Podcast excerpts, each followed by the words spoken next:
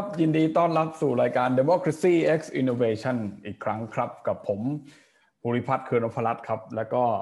ขวัญข้าวคงเดชาเช่นเดิม และวันนี้อีกแล้วครับ เราก็มีแขกรับเชิญประจำของเรานะฮะก็คือ อาจารย์พลวิทย์วัฒนสุขครับ หรือว่าพี่ปาของเราครับ สวัสดีครับพี่ปาครับครับสวัสดีครับแม่แต่วันนี้เราพิเศษหน่อยฮะเราจะไม่ได้คุยเรื่อง เล่นๆนะฮะวันนี้เรามาในโหมดจริงจังฮะเพราะว่าวันนี้เราจะนำเอางานวิจัยของคุณประวิทย์นะฮะหรือว่าพี่ปาร์คนะฮะมาเผยแพร่ให้พวกเราได้ฟังกันนะ ตอนนี้ผมกำลังทำงานวิจัยชิ้นหนึ่งครับ ชื่อโครงการศึกษาและพัฒนาระบบการสรรหาผู้ลงสมัครรับเลือกตั้งนะครับ ผมทำร่วมกับอาจารย์อีกท่านนึงคือผู้ช่วยศาสตราจารย์ ดรวีระหวังสัจโชค นะครับ อาจารย์ประจำภาควิชารัฐศาสตร์และรัฐประศาสนศาสตร์คณะสังคมศาสตร์มหาวิทยาลัยนเรศวรนะครับเราทำงานวิจัยร่วมกันอยู่ถามว่างานวิจัยเนี้ยมันมันคืออะไร งานวิจัยเนี้ยเราเป้าหมายของเราเนี่ยเราต้องการเราไม่ใช่แค่ต้องการจะศึกษาว่า ระบบการสรรหาผู้สมัครรับเลือกตั้งของพรรคการเมือง ในโลกเนี้ยมันเป็นอย่างไรในไทยในอดีตปัจจุบันเป็นยังไงเราไม่ได้ต้องการศึกษาแค่นั้น แต่เราต้องการจะขึ้นไปอีกระดับหนึ่งคือเราต้องการพัฒนาสิ่งที่เป็นตัวแบบ ว่าเอ้แล้วเราจะมีตัวแบบการคัดเลือกผู้สมัคร รับเลือกตั้งได้อย่างไรที่มันที่มันจะเหมาะสมและมันดีกับประเทศไทยเออโจทย์โจทย์ที่เราต้องการทำคือเรื่องพวกนี้ เพราะว่างานศึกษาเรื่องพวกนี้เนี่ย มันเคยมีงานศึกษาที่ทำมาแล้วจำนวนหนึ่งใช่ไหมครับ ก็ใกล้ๆกันก็คือ big boss ของน้องๆ น้องขวัญข้าวน้องไอครับ คือ อาจารย์สติธรครับผมเขาเคยทำเรื่องระบบ primary vote ครับเป็นการวิจัยปีหกศูนย์หกหนึ่งช่วงนี้แหละ ตอนที่อาจารย์สติธรทำเนี่ยทำกับอาจารย์ท่านนี้คือรองศาสตราจารย์ดรธนพันธ์ไล่ประกอบทรัพย์อาจารย์ที่คณะรัฐศาสตร์จุฬาอาจารย์สติธรอาจารย์ธนพันธ์เนี่ยก็ทำศึกษาว่ากระบวนการคัดเลือกผู้สมัครรับเลือกตั้งตามพระราชบัญญัติประกอบรัฐธรรมนูญใช่ไหมว่าโดยพรรคการเมืองนะครับ ก่อนที่กฎหมายได้ฉบับออกมาปี 60 เนี่ย มันมันเป็นอย่างไรแล้วมันควรมันน่าจะเป็นอย่างไรเออแล้วว่าหนังสือเล่มนี้งานชิ้นนี้มันออกมาก่อนที่ เราจะมีการเลือกตั้งปี 62 แล้วก่อนที่กฎหมายมันจะมีมีผลอย่างที่เป็นอยู่ใช่ไหมงานวิจัยของผมกับอาจารย์วีระเนี่ยก็พูดกันตามตรงก็คือทำต่อจากอาจารย์ติสติธรนั่นแหละ ว่าเออก็ยังไงมันทำมันใช้ไปแล้วใช่ไหมใช้ไปแล้วปั๊บเออแล้วมันมันเกิดผลยังไงแล้ว มันน่าจะเป็นอย่างไรมันมีปัญหามันมีอะไรหรือเปล่าเดี๋ยวนี้เดี๋ยว อันนี้คือเกิดให้ฟังคร่าวๆว่าที่มาของวิจัยเป็นยังไง ครับ ค่ะ อืมพี่ป้าค่ะ อะไอ primary เนี่ยคิดว่าหลายคนอาจจะคงคุ้นกันบ้าง แต่ว่าอาจจะคุ้นในแง่ของ primary ในเชิงการเมืองสหรัฐอย่างเงี้ยค่ะพี่ปามีมันมีความเชื่อมโยงหรือมันมีอะไรยังไงไหมพี่ปามันเหมือนหรือมันต่างกันครับ อืมโอ้คืออย่างนี้เดี๋ยวผมขออนุญาตแบ่งเป็นสองกรอบก่อน เพื่อความเข้าใจที่ตรงกัน เออนะครับ กรอบใหญ่ที่เราที่ที่เป็นงานวิจัยที่ผมทำเนี่ย มันคือสิ่งที่เรียกว่ากระบวนการสรรหาผู้สมัครรับเลือกตั้งหรือว่า candidate selection เออนี่คือกรอบใหญ่นะกรอบใหญ่วิธีการสรรหาผู้สมัครรับเลือกตั้งเนี่ย ในโลกเนี่ยมันมีหลายวิธีนะครับ การทำ primary vote นะครับ primary ก็เป็นหนึ่งในวิธีการที่พรรคการเมืองใช้คัดเลือกผู้สมัครรับเลือกตั้ง นะครับ ทีนี้เดี๋ยวผมฉายภาพใหญ่เห็นก่อน กระบวนการคัดเลือกผู้สมัครรับเลือกตั้ง ในโลกนี้มันมีวิธีไหนบ้างอะถ้าอย่างที่เราคุยเมื่อกี้ primary ใช่ไหม primary ก็แบ่งย่อยดีนะว่าใครทำ primary ต้องเป็น primary แบบ open หรือเปล่า หรือเป็น primary ที่เฉพาะพรรคสมาชิกพรรคมีสิทธิ์โหวตเออ หรือเป็นตัวแทนพรรคการเมืองนะครับ คัดกันเองในพรรคหรือมี เขาเรียกว่าเป็นกลุ่มชนชั้นนาในพรรคการเมืองเป็นคนชี้ เป็นคนเคาะว่าจะเอาผู้สมัครแบบนี้นะครับ หรือจบเลยง่ายสุดหัวหน้าพรรคจิ้มเลยจะส่งคนนี้ลง เออ อันนี้คือกรอบใหญ่ของสิ่งที่เรียกว่า candidate selection แต่ทีนี้เนี่ย สิ่งที่ประเทศไทย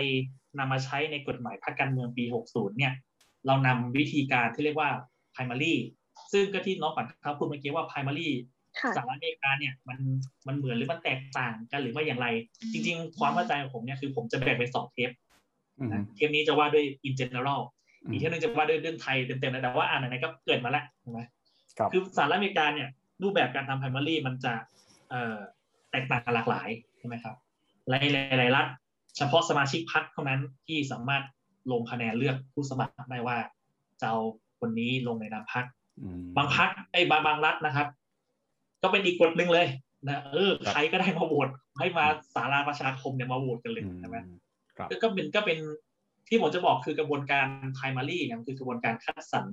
ผู้สมัครเลือกตั้งขั้นต้นของพรรคการเมืองนะครับต้นต้นแบบของ primary เนี่ยปฏิเสธไม่ได้คือมาจากสหรัฐอเมริกาเลยแต่ว่าอเมริกากับไทยไม่เหมือนกันอเมริกาเป็นระบบประธานาธิบดีนะครับถ้าพอมันนำมาใช้ในประเทศไทยมันก็มีรายละเอียดที่มันแตกต่าง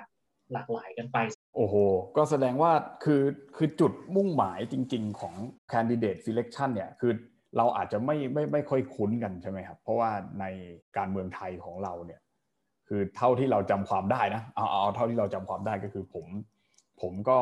เพิ่งมารู้จักการเมืองตอนที่อดีตนายกทักษิณชินวัตรเนี่ยเป็นเป็นนายกรัฐมนตรีใช่ไหมเพราะว่าตอนนั้นผมผมยังอยู่ชั้นเขาเรียกว่าปฐมอะปฐมปลายปปสี่ปห้าปหกก็เริ่มจำความได้แล้วว่า ทักษิณชินวัตรเป็นนายกใช่ไหมแต่การที่คุณทักษิณนั้นเลือกผู้สมัครในพักของคุณทักษิณเองลงสมัครเนี่ยไม่ว่าจะเป็นภาคเหนือที่เป็นฐานเสียงนะผมก็เติบโตมาในภาคเหนือผมก็รู้จักเนี่ยก็คืออันนั้นคือเป็นระบบที่พี่ปาร์คเรียกว่าแบบที่สามใช่ไหมที่บอกว่าหัวหน้าพักจิ้มเอาเลยว่าใครเป็นคนเลือกอย่างเงี้ยคือคือคือการเมืองในพักไทยรักไทยในสมัยนั้นเนี่ย เรียกว่าเป็นพาวมารีไหมหรือว่าเป็นอะไรไหมหรือว่าพักเลือก เนื่องจากว่าในอดีตเนี่ยพรรคการเมืองไทยกฎหมายพรรคการเมืองเนี่ยมันไม่ได้บังคับว่าพรรคการเมืองต้องสรรหาผู้สมัครแบบไหนครับ อยากทำอะไรก็ทำเออ ก็คือมาลงได้กับพอเอาไว้เออ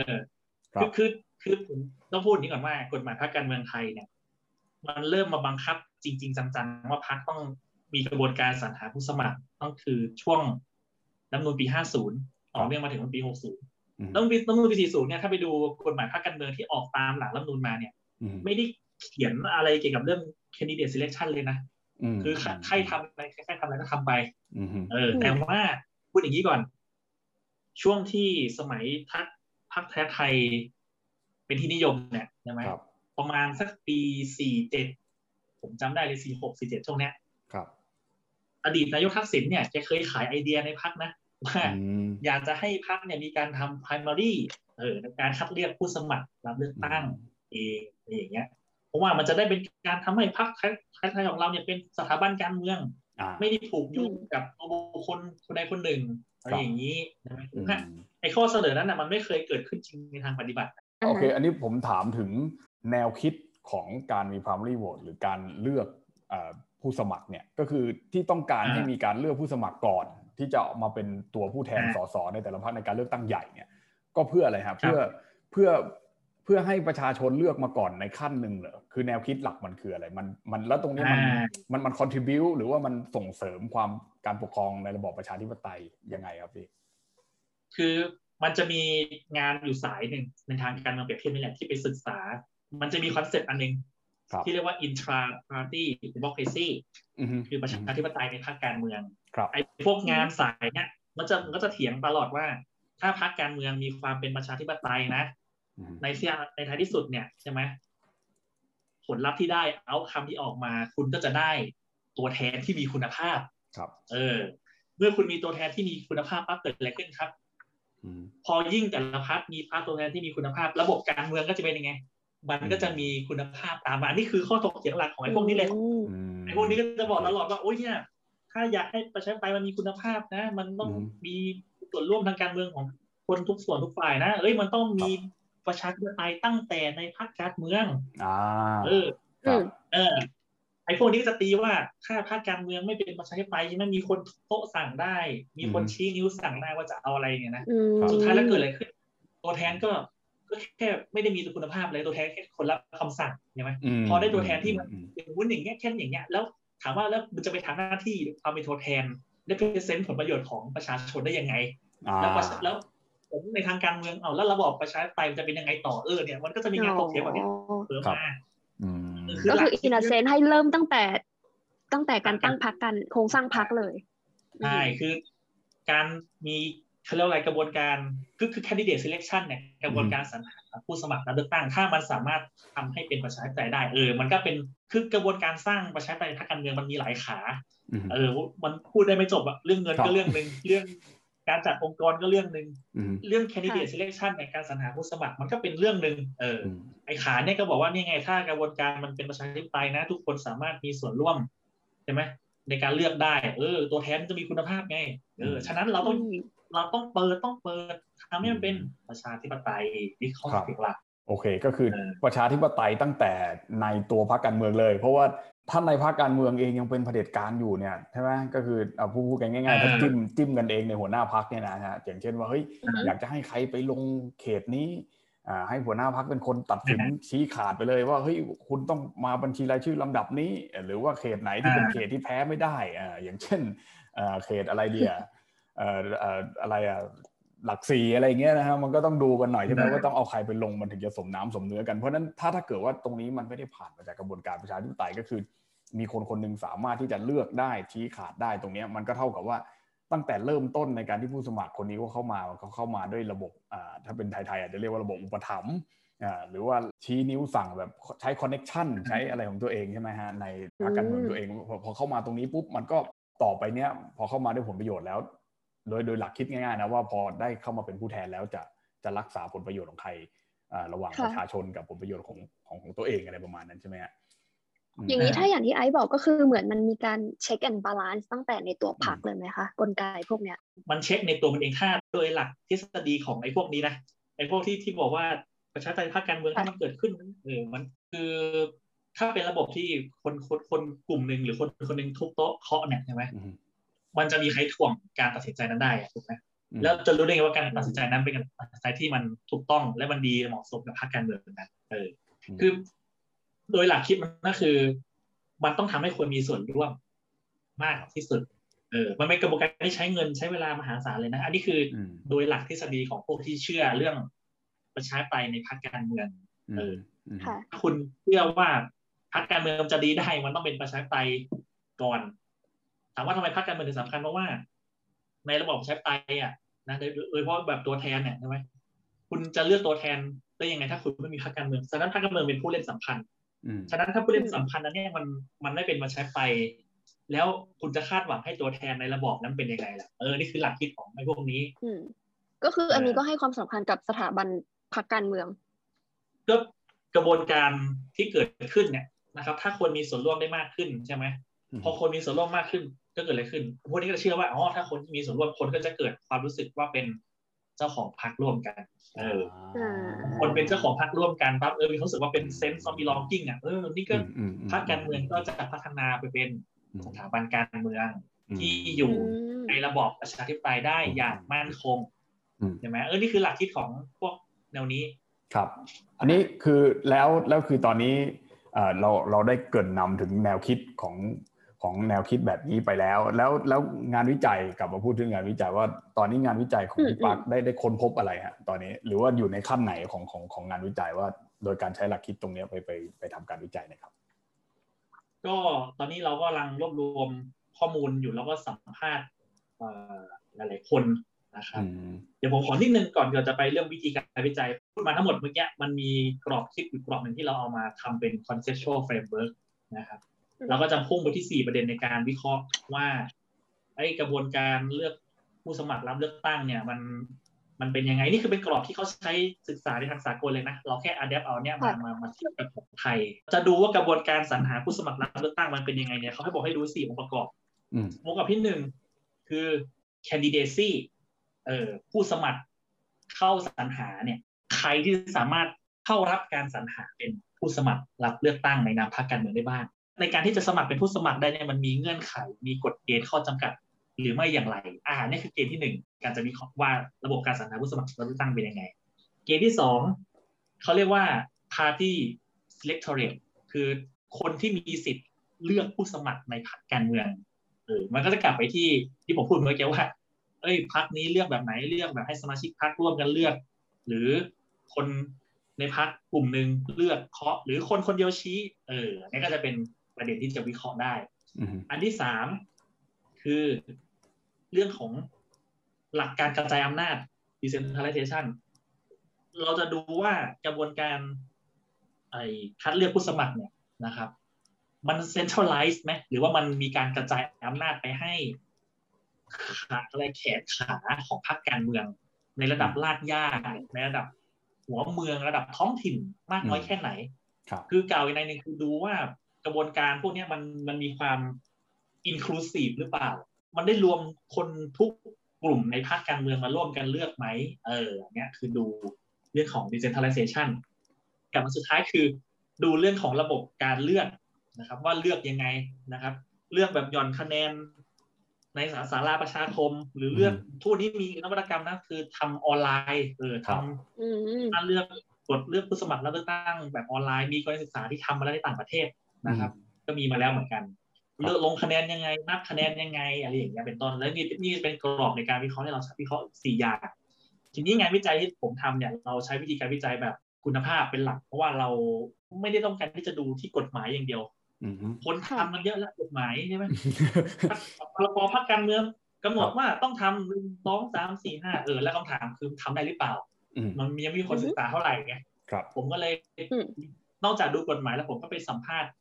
ผู้มีส่วนได้เสียทุกกลุ่มในในเรื่องของกระบวนการสรรหาผู้สมัครรับเลือกตั้งใช่ไหมนักการเมือง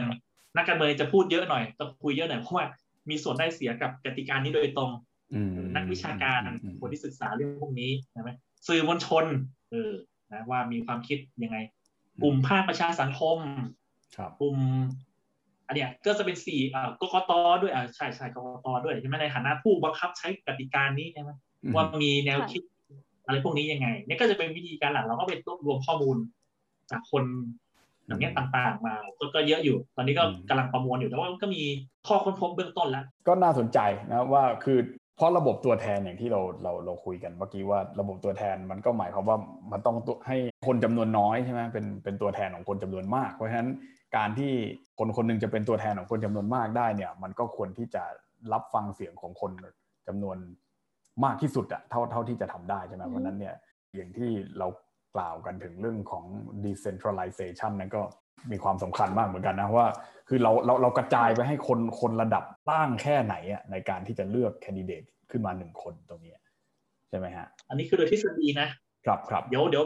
เป็นไฟดิ้งนี่อาจจะอีกเรื่องหนึ่งก็ได้นะในในการปฏิบัตินี่ในทางปฏิบัติทำไม่ได้เลยฮะที่พูดกันมาทฤษฎีเนี่ยมันใช้ได้ มากน้อยแค่ไหนมากน้อยแค่ไหนใช่ไหมก็อย่างอย่างอย่างผมผมถามนิดนึงอย่างเช่นในสหรัฐอเมริกาอย่างเงี้ยก็คือมันก็มีมีมีข่าว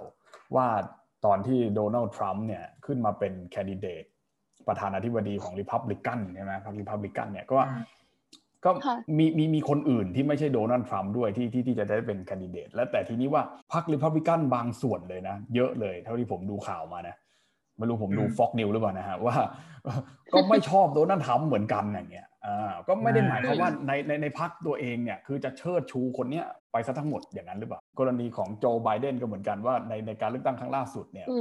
อ่าก็มีคนหนึ่งชื่ออะไรนะบลูมเบิร์กใช่ไหมหรืออะไรที่รวยๆเนี่ยที่มีตังค์เยอะๆเนี่ยก็ก็เป็นคู่แข่งกับโจไบเดนแต่แล้วก็มีเบอร์นีแซนเดอร์ด้วยใช่ไหมแล้วสรุปแล้วโจไบเดนได้ได้ได้ขึ้นมาเป็นแคนดิเดต ในการเลือกประธานาธิบดี อันอันนี้เขาเขาเขาทำกันยังไงอันในในระบบที่เป็น original เนี่ยในสหรัฐอเมริกาเนี่ยมันจะไม่เหมือนของไทยของไทยมันเขียนไว้ในกฎหมายพรรคการเมืองเลยว่าคุณต้องทำหนึ่งของปีห้าใช่ไหมเราจะเห็นว่าใช่ไหมครับในกฎหมายพรรคการเมืองครับในกฎหมายพรรคการเมืองใช่ใช่คือคือของอเมริกาเนี่ย เราจะสังเกตได้ว่าการเลือกตั้งของสหรัฐอเมริกาเนี่ยมันเป็นการเลือกตั้งที่มันเกิดขึ้นทุกปีนะเอาตามตามตามตามตรงครับใช่ไหมปีนี้ปี 2021 นะครับ ปีหน้า ก็จะเป็นการเลือกตั้งมิดเทอมใช่ไหมการเลือกตั้งในสภาล่างครับพอจบเลือกตั้งสภาล่าง2022ปั๊บเกิดอะไรขึ้นครับไบเดนจะครบวาระ4ปีในปี2024ถูกต้องไหมหลัง2022เนี่ยมันจะเริ่มมีคนเปิดตัวแล้วว่า จะท้าชิงตำแหน่งไบเดนใช่ไหมครับ เออ ที่ผมจะบอกคือการเลือกตั้งสหรัฐอเมริกาเนี่ย มันเป็นการเลือกตั้งที่ทอดเวลายาวมากกว่าสองปีอะมันไม่ใช่แค่แบบจะลงเลือกตั้งไปทำดีปีนี้จะลงเลยนะไม่ใช่ คือด้วยด้วยกฎกติกาทางการเมืองของเขาอะถ้าคุณอยากจะเป็นแคนดิเดตในการลงสมัครชิงไปทำดีอะคุณต้องมาตามเส้นทางดิ คุณต้องไปเลือกไปลงแบบไพรมารีใช่ไหมการแล้วระบบอเมริกาหลักคิดมันคือ winner take all อะคุณก็ต้องไปไปเก็บจำนวนจำนวนเดลิเกตในแต่ละแต่ละรัฐอะที่ที่จะที่ตัวเองจะมีในมือตุนอะ เออคือไอไอไอที่เราเห็นเลือกประทำดีเนี่ยที่ว่า winner take all อะไรนี่มันไม่ให้แค่เลือกตั้งมันดีนะ มันเรื่องตั้งแต่ไพรมารีเลยทีนี้เนี่ยเเราจะเห็นได้ว่า ในเมื่อคนอยากจะลงสมัครชิงตำแหน่งประธานาธิบดีเนี่ยคุณก็ต้องไปแสวงหาการสนับสนุน จากสมาชิกพรรคทั้งประเทศห้าสิบมลรัฐอะครับ มันเป็นการเลือกตั้งที่เป็นไง ใช้เงินเยอะมากเลยนะใช้เงินใช้ไม่รวยทำงานการเมืองอเมริกาไม่ได้นะบอกเลย ใช้ใช้ทุนเยอะมากแค่แค่แค่คิดว่าจะเดินทางไป ไปทั้งห้าสิบแต่ละรัฐเราก็ต้องไปเองถูกไหมพี่ ถ้าเกิดว่าเราไม่ไปเองเราแบบส่งส่งไลน์ไปอย่างนี้ก็คงไม่ได้ใช่ไหมเขาคงไม่เชื่อใช่ไหมใช่ติดบลูมเบิร์กอะเอ่อบลูมเบิร์กรวยนั้นอะทุ่มเงินอัดยิงยิงโฆษณาเยอะเลยนะแล้วไม่ได้หมดเงินไปโหผมจำไม่ได้เท่าไหร่แต่คือมหาศาลมากอะคือการเมืองอเมริกาเป็นการเมืองที่ทุนเยอะมากตั้งแต่ระดับ primary กว่าคุณจะได้เป็นตัวแทนชิงตำแหน่งประธานาธิบดีของพรรคเนี่ยกว่าคุณ นับหนึ่งเนี่ยใช่ไหมมันมีแคนดิเดตประมาณสิบคนเลยที่จะแข่งกับคุณนะคุณก็ต้องมีไปไปช่วงชิงเพราะว่าแต่ละแต่ละรัฐเนี่ยมีเดลิเกตอีกคนอีกคนเก็บเก็บเดลิเกตตุนเอาไว้ถึงจุดหนึ่งถ้าคุณเห็นว่าคุณไปไม่ไหว อ่า คุณก็ประกาศยอมแพ้อ่ามอบเดลิเกตให้กับผู้สมัครอีกคนนึงอ๋อไปเรื่อยๆจนมันเหลือประมาณสักสามสองสามคนสุดท้ายอะวัดกันอย่างเงี้ยแล้วสุดท้ายแล้วก็วัดกัน เก็บเรียบร้อยทั้งประเทศปั๊บอ่านี่ไง วัดกันแล้วนี่ว่าคนคนนี้มีเดลิเกตมากที่สุดก็ได้เป็นผู้ตัวแทนเหลือรอดงั้นงั้นแสดงว่าในในสหรัฐเนี่ยก็คือคนคนคนที่จะเลือกเดลิเกต แต่ละคนขึ้นมาเป็นตัวแทนของพรรคการเมืองแต่ละพรรคเนี่ย ก็คือเขาเขาเขาเขาใช้คนทั้งประเทศเลยไหมหรือว่าใช้เฉพาะสมาชิกพรรคเออแล้วแต่รัฐแล้วแต่รัฐบางรัฐเนี่ย คือ โดยละโดยส่วนใหญ่จะเป็นจะเป็นจะเป็น primary ที่สำหรับสมาชิกพรรคโดยส่วนใหญ่นะครับแต่มันจะมีอยู่บางรัฐผมจำชื่อไม่ได้ที่ที่เปิดโอเพนเลยใครก็ได้เป็นลง primary อันนี้ก็น่าสนใจดีเหมือนกันนะว่าเพราะฉะนั้นการเมืองอย่างเช่น การเมืองของสหรัฐเนี่ยก็คือ การเมืองท้องถิ่นเนี่ยมันมันก็มีความสำคัญมากมากๆเลยในในการที่ทำให้การเมืองระดับประเทศนี่อย่างอย่างเช่น บางรัฐไม่ไม่ให้คนใครก็ได้ไปลงคะแนนให้เดลิเกตแต่ บางรัฐก็ให้ทุกคนเลยเนี่ย อันนี้มันต่างกันมากเลยนะสำหรับคนที่แบบกลางๆทางการเมืองอย่างสมมติว่าผมไม่อยากเป็นสมาชิกใครเลยผมว่าไม่มีสิทธิ์เลือกว่า ผมจะเอาคนไหนอะไรอย่างเงี้ยว่าเอออย่างนี้เขาต้องมีแบบพวก strategic ในการในการวาง candidate delegation หรือการนับคะแนนตั้งแต่ primary เลยนะคะทำยังไงจะช่วงชิงคะแนนจากรัฐนี้ได้อืม คือคือการเลือกตั้งอเมริกาเนี่ยไอ้กลยุทธ์ในการเอา delegate เนี่ยมันไม่ได้วัดกันที่เลือกตั้งมาดีนะมันเริ่มตั้งแต่รับขั้น primary แล้วอุ้ยครับจะช่วงชิง delegate ยังไงมาเป็นพวกตัวเองวะพอโหวตเออมันมาเริ่มต้นตั้งแต่ขั้นนี้เลย งั้นงั้นงั้นสมมุติว่าสมมุตินะได้เงินเยอะมาก สมมุติว่าผมผมสนับสนุนใครอะแบบเบอร์นีแซนเดอร์สมมุตินะอะผมสนับสนุนเบอร์นีแซนเดอร์แต่ว่าอยู่ดีๆเบอร์นีแซนเดอร์ก็แพ้โจไบเดนอย่างเงี้ย แล้ว มันจะมีคนจำนวนนี้ที่มันคิดอย่างนี้ไหมว่างั้นผมไม่เลือกเดโมแครตละผมไปเลือกรีพับลิกันดีกว่าอะไรเงี้ยมีปะก็จะเป็นไปได้ มันก็เป็นไปแต่ว่า มันก็คนละขั้วอีกคุณก็ช่างเอานะว่าว่าสมมติเอาเลือกตั้งที่ผ่านมาก็ได้เอาแต่คุณไปเลือกรีพับลิกันคุณเจอโดนัลด์ทรัมป์นะคุณเอาไม่ทำแบบนี้อ่าโอเคโอเค มันก็ต้องไปดูอีกใช่ไหมว่าโอเค อย่างน้อยๆ ผมเลือกคนที่เป็นเขาเรียกว่าอะไรอะ lesser evil นะในในภาษาการเมืองคนที่เป็นแบบวายร้ายน้อยกว่า อะไรเงี้ยคือสมมุติผมไม่ชอบทำมากๆเลย ผมก็